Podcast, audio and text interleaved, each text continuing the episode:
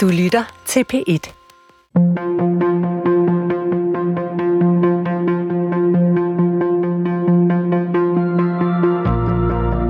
Hvad kan vi bruge en næsten 2.000 år gammel samling tekster til? Kan vi overhovedet forstå os selv, uden at læse Bibelen? Christian Let mener, at Bibelen er verdens vigtigste bog. Lauke Hendriksen læser den for første gang. Og sammen gennemgår de historierne, der stadig former vores bevidsthed og forsøger at finde ud af, hvad de betyder for os i dag. Velkommen til Bibelen Let Fortalt.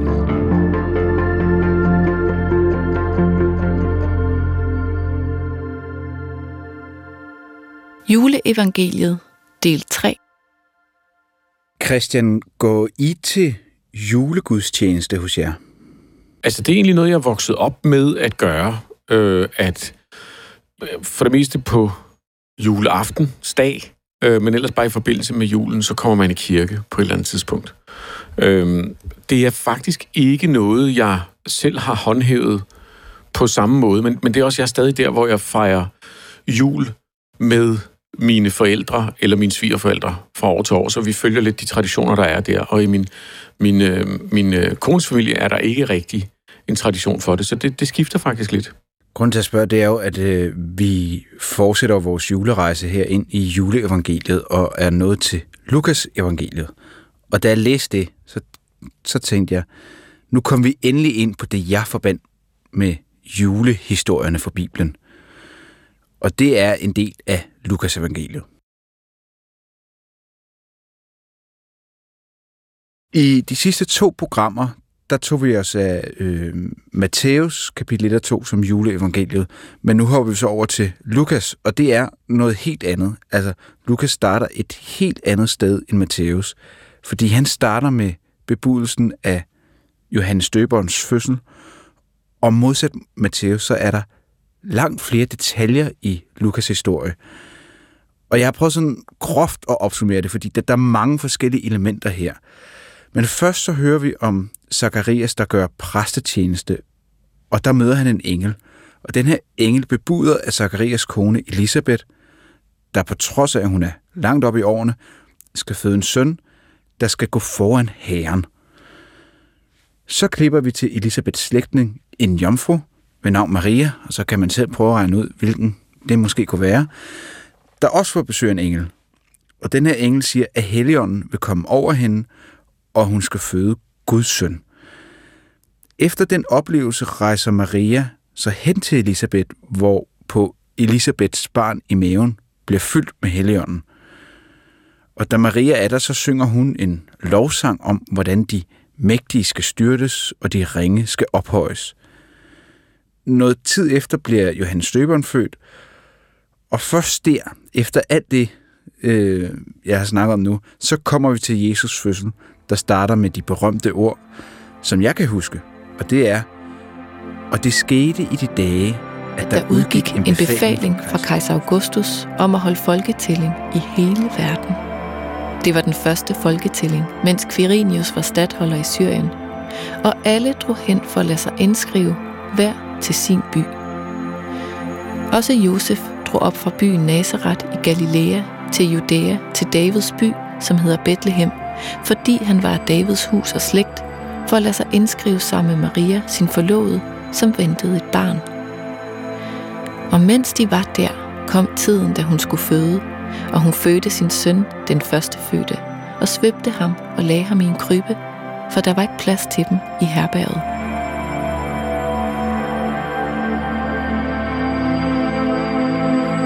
Lige præcis den her tekst med Jesus fødsel, den tror jeg, vi kommer ind på senere undervejs. Men hold nu op, hvor er den her version af Jesus fødsel meget anderledes end Matteus evangeliet. Ja, det, det må man virkelig sige. Vi taler jo om, at de tre første af de fire evangelier, Matthæus, Markus og Lukas, deler samme grundmateriale.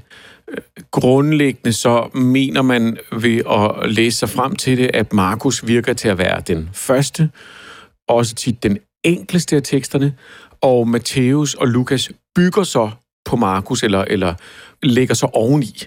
Men Lukas og Matthæus lægger også stof oveni, som de to deler. Og derfor så taler man om, at der må være en fjerde kilde, som man kalder Q, det har vi talt om før, som ligesom er en eller anden form for dokument, som, som måske også Markus har læst. Altså et, et evangelie, der, der er gået tabt, eller, eller måske er blevet transformeret til de tekster, vi har. Derfor så kigger vi tit på, hvad det er, der de har til fælles teksterne, og hvad der måske kan være trukket det samme sted fra. Hmm. Og der må man virkelig sige, at når vi kommer til, til de her første to kapitler i Lukas, og holder dem op over for Matthæus, så ser vi, hvor lidt de har til fælles. Det er virkelig to forskellige historier. Derudover, så kan man sige, at de her to første kapitler i Lukas evangeliet ser ud til at være skrevet efter resten af evangeliet. Sproget er et andet, det er et andet form for græsk. Øhm, ligesom med Matteus evangeliets øh, julekapitler, så bliver de ikke refereret til i resten af historierne. Og der er den her tidlige kult, øh, marsionitterne, som er meget spændende, synes jeg, fordi at det er sådan et, et forsøg allerede i de første århundreder efter Kristi fødsel, at forsøge at rydde ud i alle diskussionerne omkring kristendommen, og forsøge at ligesom skære ind til benet øh, om, om, hvad budskabet er, og hos marsionitterne, der forsøger man at basere hele kristendommen kun på Lukas evangeliet og på Paulus' breve.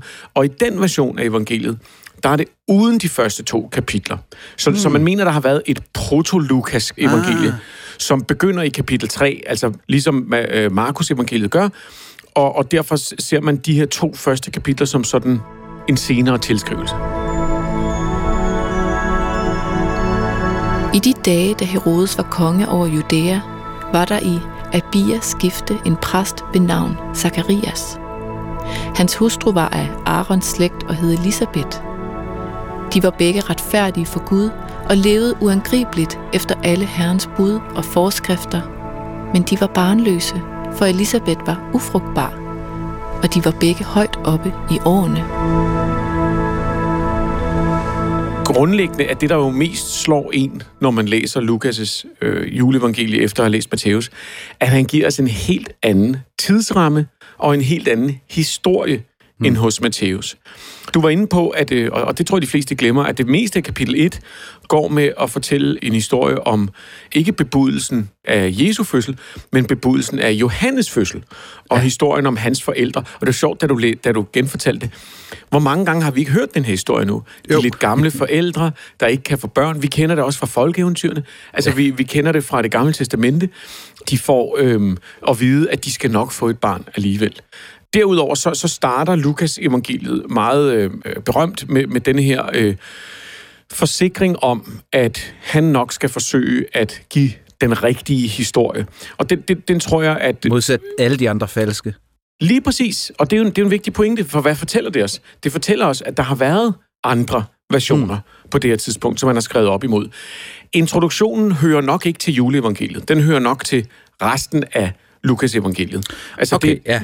Fordi det, der det kendetegner Lukas, det har vi også snakket om før, det er, at han vil gerne have alle detaljerne med. Han har plads til mange forskellige synspunkter. Lukas forsøger ligesom at få det hele med, og få det hele til at hænge sammen, og fortælle os, at det hele var planen hele vejen igennem. Eftersom mange andre har søgt at give en fremstilling af de begivenheder, som har fundet sted i blandt os, sådan som det er blevet overleveret os af dem, der fra begyndelsen var øjenvidner og ordets tjenere, har også jeg besluttet nøje at gennemgå alt forfra og nedskrive det for dig i rækkefølge. Højt æret Teofilus, for at du kan vide, hvor pålideligt det er, som du er blevet undervist i.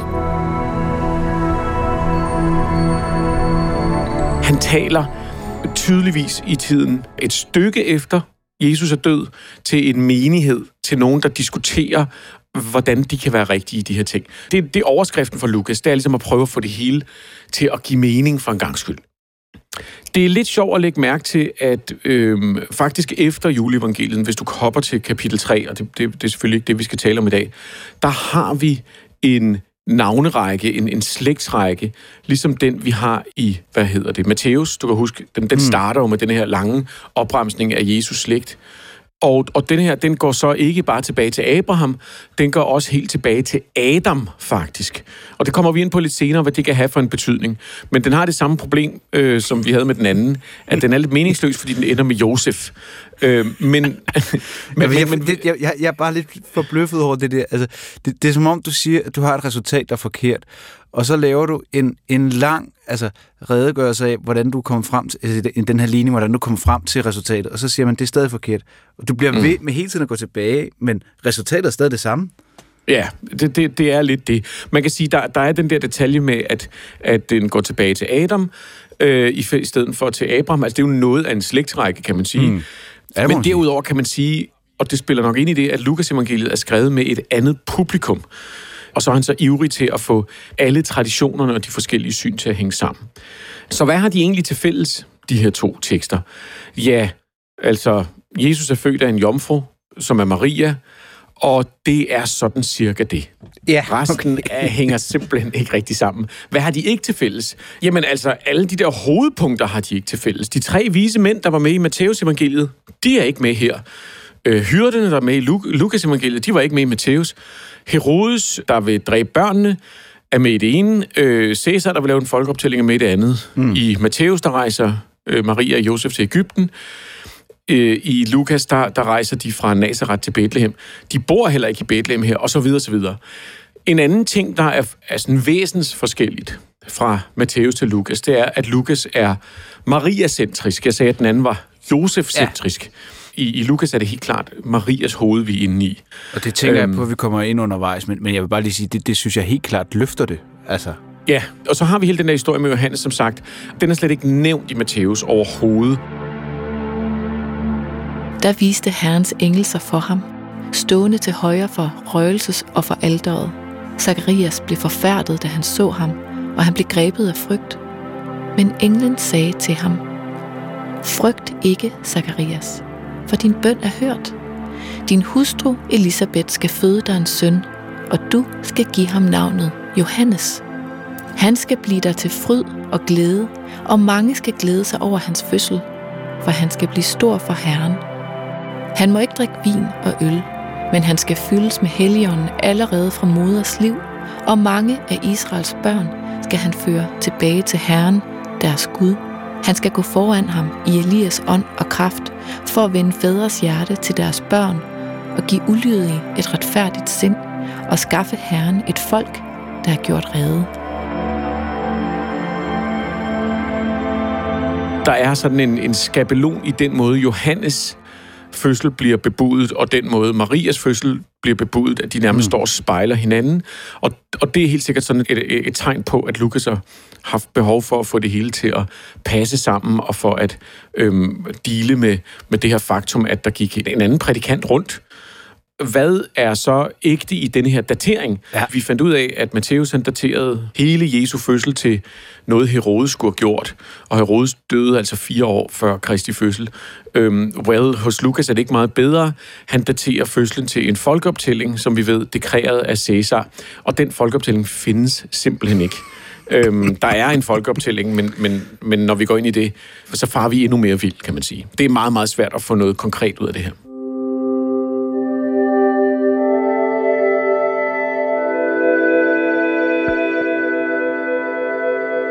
Men det er så sjovt, Christian, fordi lige præcis det med den der folkeoptælling, det kan jeg huske som noget, hvor, og det må have været i, i den tidlige folkeskole, hvor vi netop har fået læst det her øh, juleevangelie, hvor at, at øh, Josef og Maria skal tage fra Nazareth til Bethlehem, fordi der er folketælling.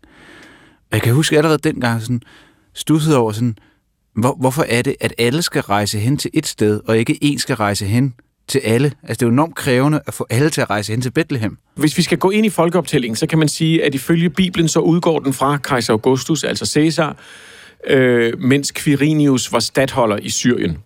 Og, og Quirinius, han fandtes. Øh, men han havde en lidt modsat historie, kan man sige. Øh, Herodes, som vi også havde med i det forrige øh, evangelie, han døde som sagt i 4 før Kristi fødsel. Og da han døde, blev hans territorie delt op i tre forskellige dele, der skulle ledes af hans sønner. Og kejseren, som hed Augustus på det tidspunkt, han gav hans øh, søn Herodes han hed også Herodes, det, det var et godt navn jo, mm-hmm. øhm, og han gav ham området Judæa, og bad så guvernøren for Syrien, som altså er Quirinius, om at lave en folkeoptælling af Judæa af skattemæssige årsager. Det vil sige, afhængigt for den folkeoptælling, skal Herodes være død først. Det vil sige, allerede Aha. her kan de to ting ikke være på samme tidspunkt. Nej, nej det den kan her optælling, den handlede om at registrere, hvem der ejede hvilke nogle boliger, sådan at de kunne beskattes korrekt. Det lyder meget moderne og meget kedeligt, men det er simpelthen mm. sådan noget ejendomsskat, der skulle sættes på plads. Men tingene var jo, altså de gik langsomt dengang. Så tænker man, det kunne da godt være omkring år 0. Men det var det ikke. Det var først i år 6 efter Kristi fødsel, altså 12 år efter Herodes døde, at det her øh, fandt sted. Og denne her registrering, den førte blandt andet til en jødisk opstand, ledt af en fyr med det smukke navn Judas af Galilea. Okay, er det her så et bedre bud på en historisk fortælling om Jesus? Altså, der kan man jo godt sige, nå okay, men så var det måske bare seks år efter Kristi fødsel. Det var den folkeoptælling, de taler om. Og vi ved jo, at Herodes ikke dræbte nogen småbørn. Her har vi et problem, fordi vi prøver at finde frem til, hvad det historiske element i det er. Og der er altså en række problemer i det. For det første, så vil sådan en her folketælling ikke kræve, at nogen skulle flytte tilbage til den by, de kom fra. Tilbage til din pointe fra folkeskolen. Det har ikke noget på sig. For det andet, så boede Josef og Maria jo i Galilea. Og Galilea var ikke en del af Judæa. Altså, det var simpelthen ikke en del af det område, hvor der var en folkeoptælling. Nej. Og Josef ville derfor overhovedet ikke altså, have været påvirket af den. For det tredje lauke, så er en af hovedpunkterne, at de var fattige. Det er grundhistorien. Hmm. De, altså, så, så ideen om, at de ejede ejendom i Bethlehem, ja, mens ja. de selv boede fattigt i Nazareth, den virker sådan lidt, du ved, hvad så havde de et sommerhus eller sådan noget i Bethlehem? Altså, du ved, historien ifølge Bibelen er, at det er, fordi hans slægt er derfra. Den havde intet med slægt at gøre. Og, og, ja, det, det kom... lyder som en, øh, en Kafkas tur øh, ned til jobcentret, ikke? Ved altså. du hvad, det lyder som om, det er skrevet mange år efter, hvor man har forsøgt at få det til at hænge sammen. Fordi for det fjerde er det vildt utænkeligt, at en fyr som Josef skulle kunne spore sin familie så langt tilbage som til kong David eller endda ja. Adam. Altså ideen om, at han skulle kunne spore sin familie tilbage, den, den hænger simpelthen ikke sammen med, hvad virkeligheden har været øh, for fattige bønder i øh, Nazareth. Så man kan sige, hovedargumentet her er nok det samme som i Matthæus, altså grunden til det skrevet, øh, der er vi i gang med den her etiologiske fortælling. Jesus skulle fødes i Bethlehem, fordi det siger spådommen eller mm. profetien, og man kunne godt mistænke Lukas for at have skrevet den her detalje ind, øh, for at få en grund til, at Maria og Josef, højgravide, skulle rejse den lange vej, altså fra Nazareth til øh, Bethlehem. Hos Matthæus, der rejser de jo efter Jesusbarnet er født. Den er hård nok. Her ja, ja, skulle ja, men... de simpelthen højgravide bevæge sig gennem et, et, øh, et brutalt ørkenlandskab for at få det her plot til at passe, ikke? Men kunne man ikke bare have fundet på et bedre, en bedre historie, en bedre årsag til, at de skulle rejse derhen? Sidder jeg og siger plus 2.000 år efter. jo, det, det er lige præcis det. Man kan sige, øh, hvis det her er skrevet 90 år efter Kristi fødsel, altså, så, så har afstanden allerede været så stor rent tidsmæssigt. Igen, vi skal huske på det der med, at jo, der har været nedskrevne historiske beretninger, men de har ligget hos øh, få kan man sige, eliter, hmm. de få historikere, der har været, i Apostlenes Gerninger, som jo altså også er skrevet af Lukas, mener vi, eller samme forfatter, der, der kan vi se den her løsagtighed omkring historien. I Apostlenes Gerninger, så er der et andet tidspunkt, hvor at øh, Lukas, forfatteren, daterer denne her folkeoptælling mm. øh, til at ligge efter en jødisk opstand. Men den her jødiske opstand, den fandt først sted 40 år efter Kristi fødsel. Ja, og det er måske, ja. fordi der har været en historisk forvirring om, at der var en opstand af Judas øh, fra Galilea, men den var der seks år efter Kristi fødsel, så har der været en anden opstand fra den samme gruppering 40 år efter, og så, har man, og så flyder det hele sgu lidt sammen i, i, i den historiske revision. Så man kan sige, det vi kan konkludere, det er, efter at have kigget med de her øjne på Matthæus og Lukas, det er, at handlingerne fra julen, de skete ikke under julen, og de skete højst sandsynligt heller ikke i Bethlehem. Så vi ved hverken hvor eller hvornår. vi ved hverken hvor eller hvornår. Øhm, jeg, jeg mener om det, jeg også fortalte om i Matthæus-programmet, det første Matthæus-program, at der er altså et sted i Johannes evangeliet, kapitel 7, vers 42, hvor der ordret står, nogen i folkeskaren sagde, da de hørte de ord, han er sandelig profeten. Andre sagde, som et svar på det, han er Kristus. Og så var der nogen, der siger, kommer Kristus da fra Galilea? Siger skriften ikke, at Kristus kommer af Davids slægt og fra Bethlehem, den landsby David var fra? Sådan blev der uenighed.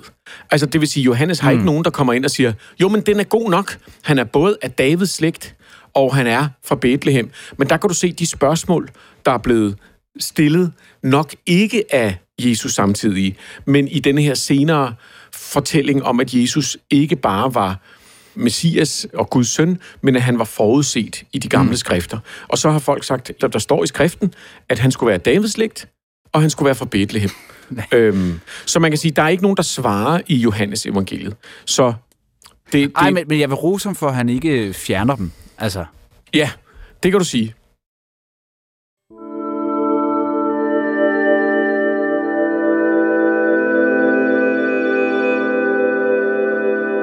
Men lad os så tage historien om Johannes Døberen, fordi, som du også var inde på før, altså, den fylder jo lige så meget som, som Jesus fødsel. Øh, og, og det er overhovedet ikke noget, jeg øh, hverken kunne huske eller havde forventet. Øh, og vi har jo før været inde på Johannes, og at Jesus måske har været tilknyttet ham som en eller anden form for disciple, eller noget, der minder om. Men hvorfor er det, at Lukas har haft behov for at skrive den her smukke historie om Johannes Døberens fødsel? Altså, hvorfor er det så vigtigt at implementere Johannes i den her historie? Fordi jeg kan ikke se, hvorfor det gør historien om Jesus fødsel stærkere. Det, der kan man sige, er med bebudelsen af Johannes fødsel og bebudelsen af, af Jesu fødsel, det er, at hvis du stiller de to fortællinger ved siden af hinanden, så er de nærmest som altså spejl fortællinger. Mm, mm. Vi bliver introduceret til øh, Zacharias og Elisabeth, Johannes forældre. På samme måde bliver vi introduceret til Maria og Josef. Der kommer en engel, det er Gabriel, der kommer til dem mm. begge to. Så er der den her øh, øh, lovsang om graviditeten. Mm. Øh, så er der både en fødsel, en omskæring og en navngivning. Og, og, og du ved, og der er sådan nogle ting, der simpelthen øh, går igen, kan man sige, hvor de to kan sættes op ved siden af hinanden. Det, der også bliver sagt om Johannes, det er det der med, at han skal komme øh, før, altså han skal gå i forvejen på en eller anden måde. Og det spiller i hvert fald tilbage til en forudsigelse fra øh, Malakias øh, og øh, fra, om, om, om, om Elias, som er, øh, altså der står både, se, jeg sender min engel, og han skal bane vej for mit åsyn, der har vi samme mm. sprog. Og et andet sted står der, se, jeg sender ja, profeten Elias, før Herrens store og frygtelige dag kommer. Altså det vil sige, som sådan en, der skal gå i forvejen. Hans far, Zacharias, blev fyldt med helligånden og profeterede. Lovet være Herren, Israels Gud, for han har besøgt og forløst sit folk. Han har oprejst os, frelsens horn, i sin tjener Davids hus, sådan som han fra gammel tid har forkyndt ved sin hellige profeters mund, at fri os fra vores fjenders hånd og give os at tjene ham uden frygt i fromhed og retfærdighed for hans åsyn alle vores dage. Og du, mit barn, skal kaldes den højestes profet, du skal gå foran Herren og bane hans veje og lære hans folk at kende frelsen i deres synders forladelse. Drengen voksede op og blev stærk i ånden, og han var i ørkenen til den dag, da han skulle træde frem for Israel. Det bedste forklaring på, hvorfor Johannes fortællingen er så vigtig, det er nok noget i den retning, og man kan sige, hvis vi hopper til det, vi så lidt frækt kalder proto-Lukas, altså der, hvor det rigtige Lukas-evangeliet starter, om en historie om Johannes, som står og prædiker i ørkenen, står og ja. råber. Det, som den fortælling gør, at, at sætte Johannes fødsel i forbindelse med Jesus, det giver en kontekst til det. Det forklarer, hvorfor vi skal bruge tid på ham. Altså, det har været forudset hele vejen igennem. Ingen Jesus uden Johannes. Så, så det, det virker til at være den bedste forklaring på, hvorfor vi bruger så meget tid på det. Og det sjove er, at i dag, når vi taler om juleevangeliet, så er det ude. Altså, vi, det, det, har, mm. det er hmm. forsvundet. Det er ikke det, ja. vi læser op til jul. Fordi Nej, vi er ligeglade med det. Vi er ligeglade med det. Det har simpelthen ja. ikke samme funktion mere.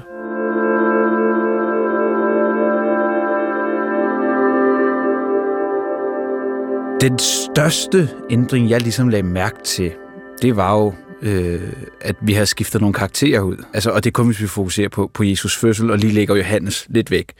I Matthæus, der har vi de tre vise mænd. Dem kunne jeg jo godt lide. Der var lidt øh, Harry Potter eventyragtigt over det. I Lukas er de blevet skiftet ud med hyrder, der holder til på marken uden for Bethlehem. Og, og min umiddelbare tanke er, at de vil egentlig har lidt den samme funktion som de tre vise mænd, at de skal bevidne, at frelseren er født. Men jeg har lidt svært ved at regne ud, at hvorfor skal man erstatte de her vise mænd med hyrder. Fordi mm. jeg, jeg tænker, at, at de vise mænd, de, de giver en større form for legitimitet at sige, den er god nok, frelserne er født.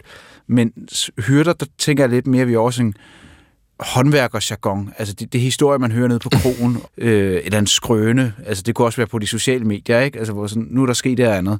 Hvor at, at der, der er noget stærkere i at have de her vise, lærte mænd, der kommer med, med deres bud på, hvad der er sket. Men, men er ideen, at det er vigtigt, at det er de jævne folk, der opdager, at frelseren er født? Ja, det kan faktisk være en del af forklaringen. Altså, og igen skal vi huske, det der med at tro, at de er blevet erstattet, de vise mænd, så, så foregiver vi også, at vi ved, hvad for et, der blev skrevet først. Åh oh, ja, ja. Øh, ja og, det, og, det er bare, fordi vi tager den kronologisk her. Præcis. Men, men det er godt. Og det skal vi passe på med. Ja. Øhm, men det vi nok kan sige i hvert fald, det er, at Lukas' narrativ er blevet til i en mere græsk-romersk verden, frem for en jødisk. Det, det kan vi nok godt slutte os, at Matteus evangeliet, som sagt, har utrolig stort behov for at forene Jesu komme med en, en jødisk virkelighed, og måske har talt til nogle jøder, som kæmpede med, med, med den retfærdiggørelse.